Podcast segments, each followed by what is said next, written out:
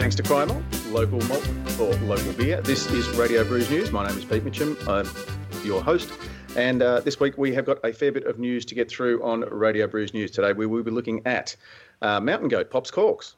For sale, you've got rocks in your head, a renaissance for Renaissance, a full contact contract battle, and we'll take a look at the Wanners or Grunners in the New Zealand Beer Awards. But first of all, welcome to um, my co-hosts, Matt Kirkegaard.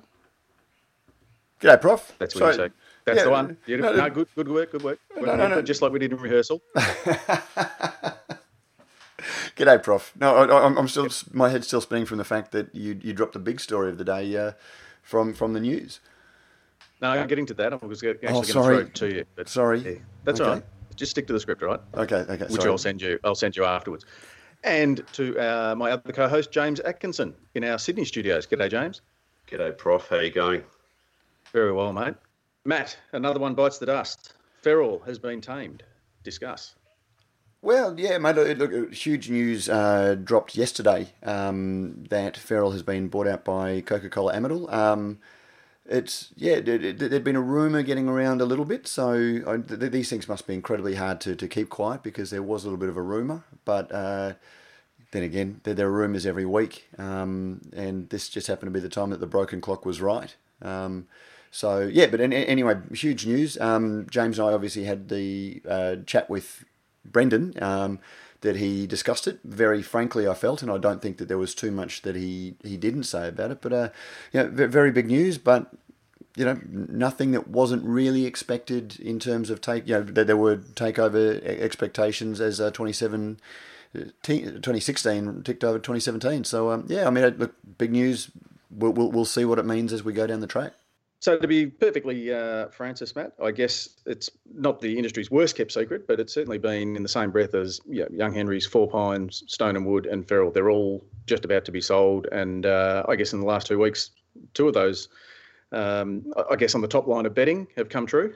We, we all knew that there were going to be takeovers at some stage, which just because it's happened overseas, um, and big brewers aren't good at cultivating uh, small engaged breweries, and so they do that through acquisition. You know, James and I had a you know over a beer tried to work out who else was next, and you know it, it's very hard to work out who the you know who the likely takeovers are. And you know, Feral was probably down on my list of of likely sellers. Um, Brendan was always fairly pragmatic about it. Um, I, I, think the biggest surprise was that it was CCA, which hasn't exactly had a strong track record in the beer industry. Um, and Feral is a fairly adventurous brand um, for, for them to take on. But again, uh, Brendan, we, we, we, put that to Brendan, and he uh, had obviously thought long and hard about it as well. Yeah. Yeah. Uh, I mean, I think that um, I mean, he, yeah, he obviously talked about there were several different drivers, um, you know, that, that got him across the line with CCA. I think it, probably the most important one was though that he wasn't going to be beholden to stay at the company indefinitely, you know, for five years into the future before um, you know, in some kind of golden handcuffs type agreement, if you want to call it that, and and then um, you have to stay there till the end of that five years in order to to get the final amount of money that he'd be due. So I think it was really that was probably the number one reason that, that would have um, swayed his decision. But uh, James, I, I, I still don't think that he would have sold. You know, having spent so much time on the brand and building something that he, uh, you know, he his intention is to stay there. Um, he just liked having the ability to not stay there if he wanted. I don't think he would have sold to any brewery that he didn't feel was going to be a good custodian um, for for what he's done. Um, so yeah, and, and, yeah, absolutely, and and he did make make clear that, that there were those other considerations as well, like not wanting so much to um, to be, you know, one brand that dropped into a giant portfolio and then was forgotten about and mismanaged with just because there wasn't the focus there. Um, and he, he also, um, I think, uh, made clear that you know the, the CCA guys um, really did seem to understand what a brand like Feral could bring to the business and what sort of effort they'd need to put into it. So, and the other thing I say is, I mean, I just got the, um, you know, after we wrapped that chat with him, you could just kind of tell how much more relaxed uh, he was because you do see the toll that um, running a what is a big business for one person to have on their shoulders does take over a long period of time. And I've at different times when I've had a quiet beer with Brendan, I've kind of noticed that there is there is that stress about him, and, and, and all I can say is I think after after having reached this decision that he he seems more relaxed um, than than I've ever seen him. So. So congratulations to him, and it's it's great news. Yeah, and, and I think that's the thing. Whenever you see these takeovers, there's a lot of anger, and you see a lot of new entrants and small breweries voicing a very strong opinion about no longer staying the true path. And I reckon anyone who's going to criticise Brendan, um, or who has is in, in, inclined to criticise Brendan, just sit back and wait ten years. Um, you know, because Brendan's actually been kicking around for 15 years. He's carried all of that weight. You know, he's, he's he doesn't have private equity behind him. It's he and his wife who are the um, investors. Um, they carry the debt for the brewery, which is substantial given he's had to expand the, the brewery twice in a very short period. And you know, whilst you're you're young and passionate and enthusiastic now, if you're sitting back in your brewery saying this is a cop out, this is a sellout, you just wait until you've been, uh, you know, see how your enthusiasm levels are in, uh, you know, five, ten years before you, you, you start having a dig at somebody else. Yeah, well said, Matt. And uh, yeah, it's, it's not it's not too much. It's not too much to ask for a measured response for people on um, on on Facebook, is it? I'm sure. I'm sure they'll uh, they'll take that on board. Watch this space. Uh, yeah, and for those who have not caught up, get over uh, onto the website and uh, pick up James and Matt's very informative and interesting chat with Brendan. Uh, now, on the opposite side of the coin, I guess, is uh, Rocks is no longer for sale. What did you guys think of this, Matt? well, maybe James can. James broke the story, so maybe let him have a bit of a chat about it. Go for it, James. Well, yeah, I mean, Rocks have been on the market for four months, and in that time, there was a lot of rumours around that various different big breweries had had a look at them and hospitality groups, um, uh, but they were not able to reach a deal, uh, and they've taken the brewery off the market, and I think now Mark um, Feathers is going to try and find another investor. Um, to join with him in in uh, the business and buy out his partner Simon Osborne. Um, but he did make the comment in the in the media release that the, the sale process had been particularly taxing for for Rocks, um, just in the sense that they'd lost a lot of a lot of taps, um, and just due to rumours that were being spread about the sale. Um, so, yeah, apparently he, was sort of saying that they've they've they've let let quite a few staff go in the process. So now they're actually sort of they're no less profitable than they were, but it, it, the company's definitely had a pretty tough few months.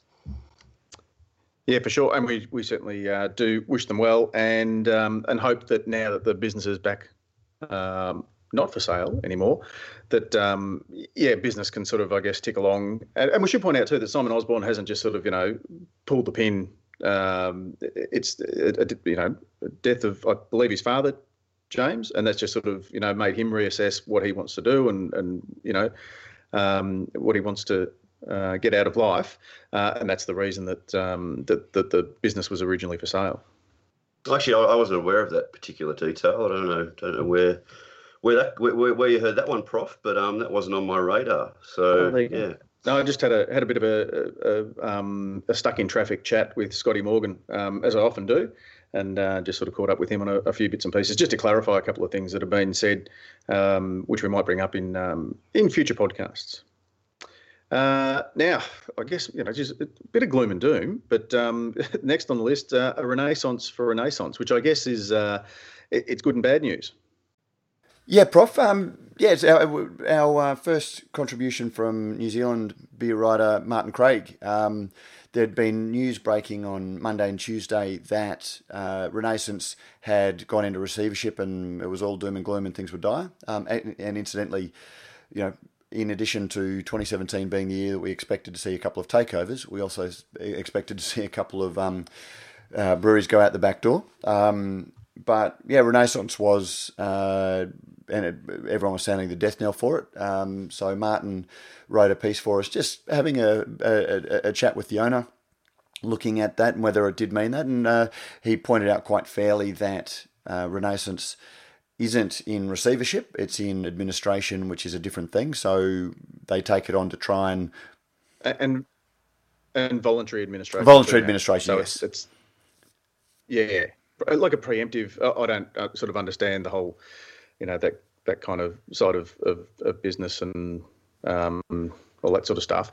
But um, it's like a preemptive sort of thing. So we realise we need a little bit of assistance here. Get somebody in who can, uh, you know, keep the ship. Afloat, I think it's calling the grown-ups in to uh, to run the company. Yeah, sorry, without disrespect to anybody, but yeah, having the grown-ups in to run the company while um, and, and, to sort of look whether it's viable to sort of um, get the, the, the business back on track if there is a chance, or just to say, look, guys, you know, nice try, but it just didn't work out, and then uh, work out what the next step is in, in terms of liquidating. So, uh, I mean, good good luck to them. The the, the big thing for me uh, with, with, with this one is I've always been a little bit bearish about uh, crowdfunding and particularly equity crowdfunding, which uh, New Zealand has, and we have or soon will have in, in, in Australia, which allows you know, instead of just doing a donation the way that some people have, it actually lets you uh, let let small businesses get uh, cash injections for equity without going through a full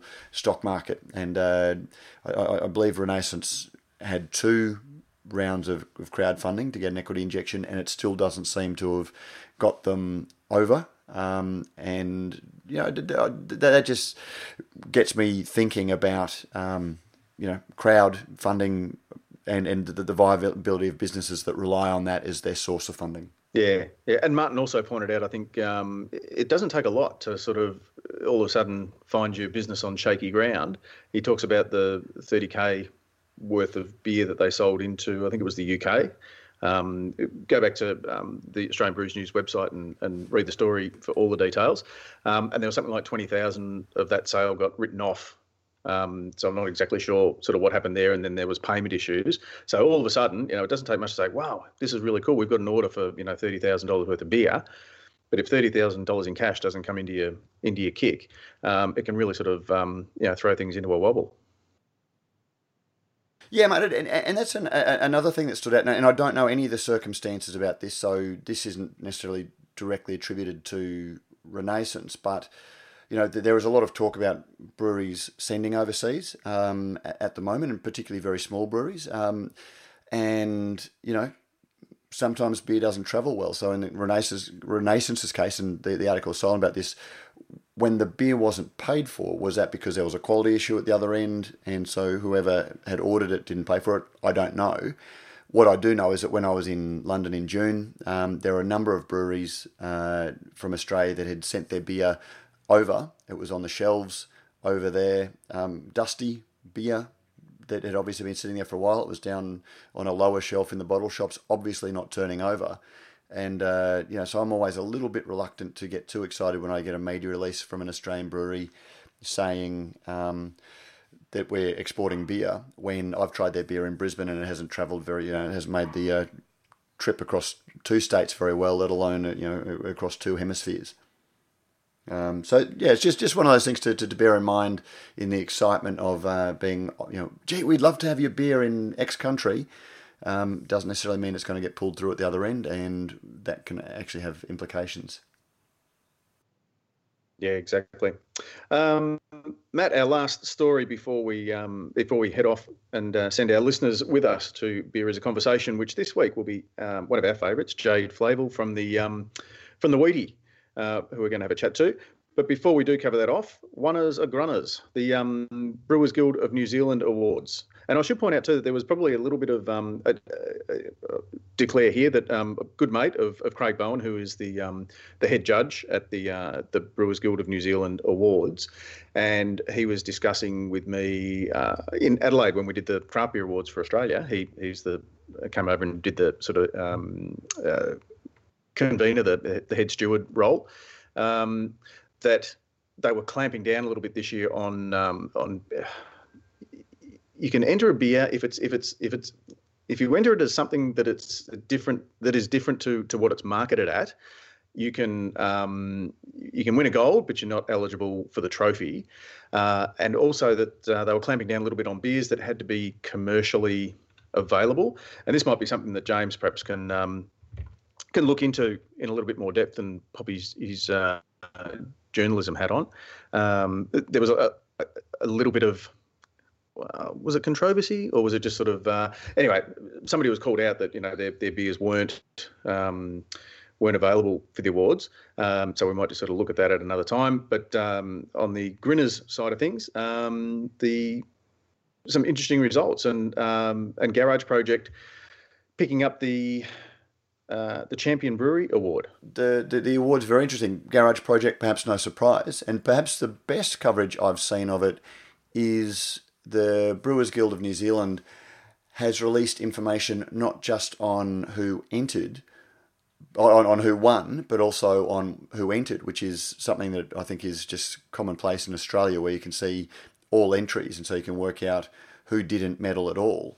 Um, and Phil Cook, um, who is uh, Beer Diary, um, has the, the, website Beer Diary, and I'll link to that, has done a very interesting table looking at performance at the uh, 27 uh, Brewers Guild of New Zealand Awards for breweries with 10 or more beers entered, um, and looking at the their performance per entry. So, for example, Garage Project um, entered 42 products, I think.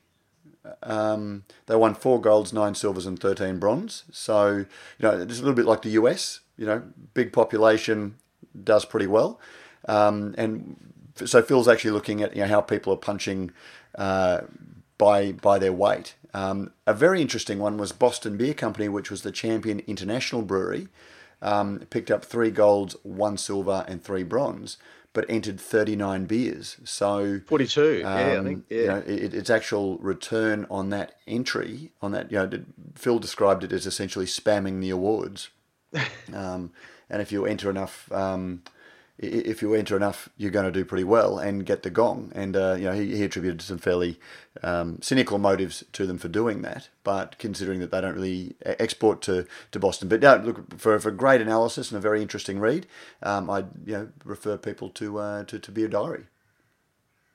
Yeah, and uh, and really good too to see. I guess some of the smaller breweries um, pick up a few uh, awards as well. There's a few that probably in Australia we're not that familiar with. I've, I've become familiar with quite a few of them uh, in recent times, particularly with uh, with Gabs. Got to know some of the guys and, and meet some of the some of the brewers. Um, and uh, Shane Morley, who I um, have been judging or stewarding with at the Australian International Beer Awards for uh, for six or seven years now. Um, great to see his uh, Steam Brewery become um, awarded the the champion manufacturer, and then some of the smaller ones like um, like Sawmill um, and Eagle Brewing. Eagle, I think, is is, smallish, um, but yeah, Sawmill. Um, I hadn't hadn't sort of come up on my radar, and, and had them on stage last year, and they they had some um, uh, low and slow barbecue that they were doing at, at Gabs as well, which sort of um, attracted me to them. Really lovely people, and and, and great to see them uh, pick up a, an award as well, as well as uh, Big Joe from uh, Liberty Brewing who uh, who picked up the um, experimental aged barrel something. Um, the, the, I guess what uh, I think it's probably specialist special specialty beer category. I think in um, at the Australian International Beer Awards, so the, the equivalent of that. So well done to them. And um, we should just quickly before we go, Matt, uh, mention that uh, Joe from Liberty uh, did some collaboration with um, uh, Hawkers, and Hawkers and Liberty are now doing um, it's something of a, it's a bit of a kind of a, a roving Woodstock they're doing, I think, 12. It, it, it is. It's Australia versus New Zealand. Yeah. yeah. And so a battle of the IPAs. Battle of the IPAs. Taking them to, yeah, to uh, all, to, to taking it to all parts. Yeah. So, uh, so, so jump on the, uh, I, I, guess the Hawkers website would be the best place to find out a little bit about uh, more about that because there's events right around the country and uh, find out the one that's nearest to you. Sounds like an interesting Coming little soon. project. Coming soon to a town near you. Now, um, speaking you... of yeah, go on, go on. I was going to say before you sign off, we actually we've, we've got a card or a letter this week, so we might even oh, okay. insert a little bit of a card. It's it's a long one, so uh, sit back and listen to the cards and letters music. Lonely days are I'm a going home. My baby just wrote me a letter. And uh, yeah, no, lovely letter that landed this morning, so good timing, and it was from Jose Perez. Um, Hi, Pete, Matt, and James. I hope you're well. I just discovered your podcast this week. I have already been listening to a few of the past episodes, and I find it awesome. Thank you very much, uh, Jose. It's very informative and a fantastic way to get news and to learn about the beer scene and industry. I was pleasantly surprised to hear Matt's voice as I attended an introductory session about beer and beer tasting he gave at Brewski in Brisbane in 2014. I do remember you actually, uh, Jose, when I saw your photo um, in your profile pic. um, which is the main reason I now have an interest in craft beer. There you go. That's a nice bit of feedback, Prof. Yeah, very nice. Um, I originally came from the south of France, and unfortunately, there is not really a beer culture in this part of the country. Uh, I think he means that part of the country. Yeah. Um, I was listening to your most recent podcast, episode 141, where Pete was mentioning his trip to New Caledonia and the place Les Trois Brasseurs. I think that's how you pronounce it. That's how I pronounce it anyway. he did well. Where he went. Uh, I thought I could give you a bit of extra information about this place, as I heard you're wondering where the name came from and if there were actually three brewers. Uh, Les Trois Brasseurs is a French uh, restaurant bar microbrewery franchise that owns several places across France mainland, um, French overseas territories such as New Caledonia and Canada, and soon Brazil. Their story originated in the early 1900s in the city of Lille, north of France, where three brewers partnered together to create a brewery that would become one day the most significant in the country. In 1985, their descendants, who interestingly were also three, hence the name, decided to associate beer and food and open their first La Trois Brasseurs restaurant with a microbrewery inside. It was a great success and it led to the opening of many more places. They always brew the beer in house and they offer the same choice of beer across all places a white, a blonde, an amber, and a dark, plus some special beers that you would only find in specific locations or for special occasions. I used to go there when I was studying in the south of France. I found this information on their website and I'll link to, to there. It is in French and they have a Canadian French English version though it does not have as much details. So uh, I'll, I'll link to that and also dig in a little bit deeper to find out where that's marketing. And when I read that, I think I might have, when I was in France about four or five years ago, I think I might have actually gone, and it rang a bell last week when you were talking about it, um, that I might have actually gone to one of their franchises. So I might even dig back through my notes um, for that because I do remember that a white, a blonde, an amber, and then just you know like a Christmas bill beer or a Noel was uh, standard there. So uh, yeah, no, Jose, thank you very much. I hope that's uh, Jose. I, um, thank you very much for uh, emailing us, and uh, yeah, great to uh, great to hear that I was able to do something for your love of beer, and that, that you've kept that journey going. Nicely done. Um, it, we probably should head off, Matt. What I'd like to do is um, perhaps hold off until next week's uh, Radio Brews News, a bit of a um, man on the ground um, report for you uh, from you about uh, Brisbane Oktoberfest. Is it this weekend? Finishes this weekend? It it run and I, mate, I would be delighted to do that. It's fantastic. So uh, yeah, no, if anyone is in Brisbane, uh, get along to it this Friday. Well, you, Friday you'll be cutting it fine uh, when the podcast drops. Saturday and Sunday. Um, but yeah, no, get along. But no, I'd love to have a chat about it next week. At the at the Brisbane Showgrounds, Bowen Hill. Bowen Hill. That's the one. Yeah. Yes. Too easy. No worries. Listen, we must away. Let's uh, strike up the band, and uh, we will see you all over at uh, Beer as a Conversation, where we'll catch up with Jade from the Wheatie. Thanks, Matt. We'll see you next week. Thanks, Prof.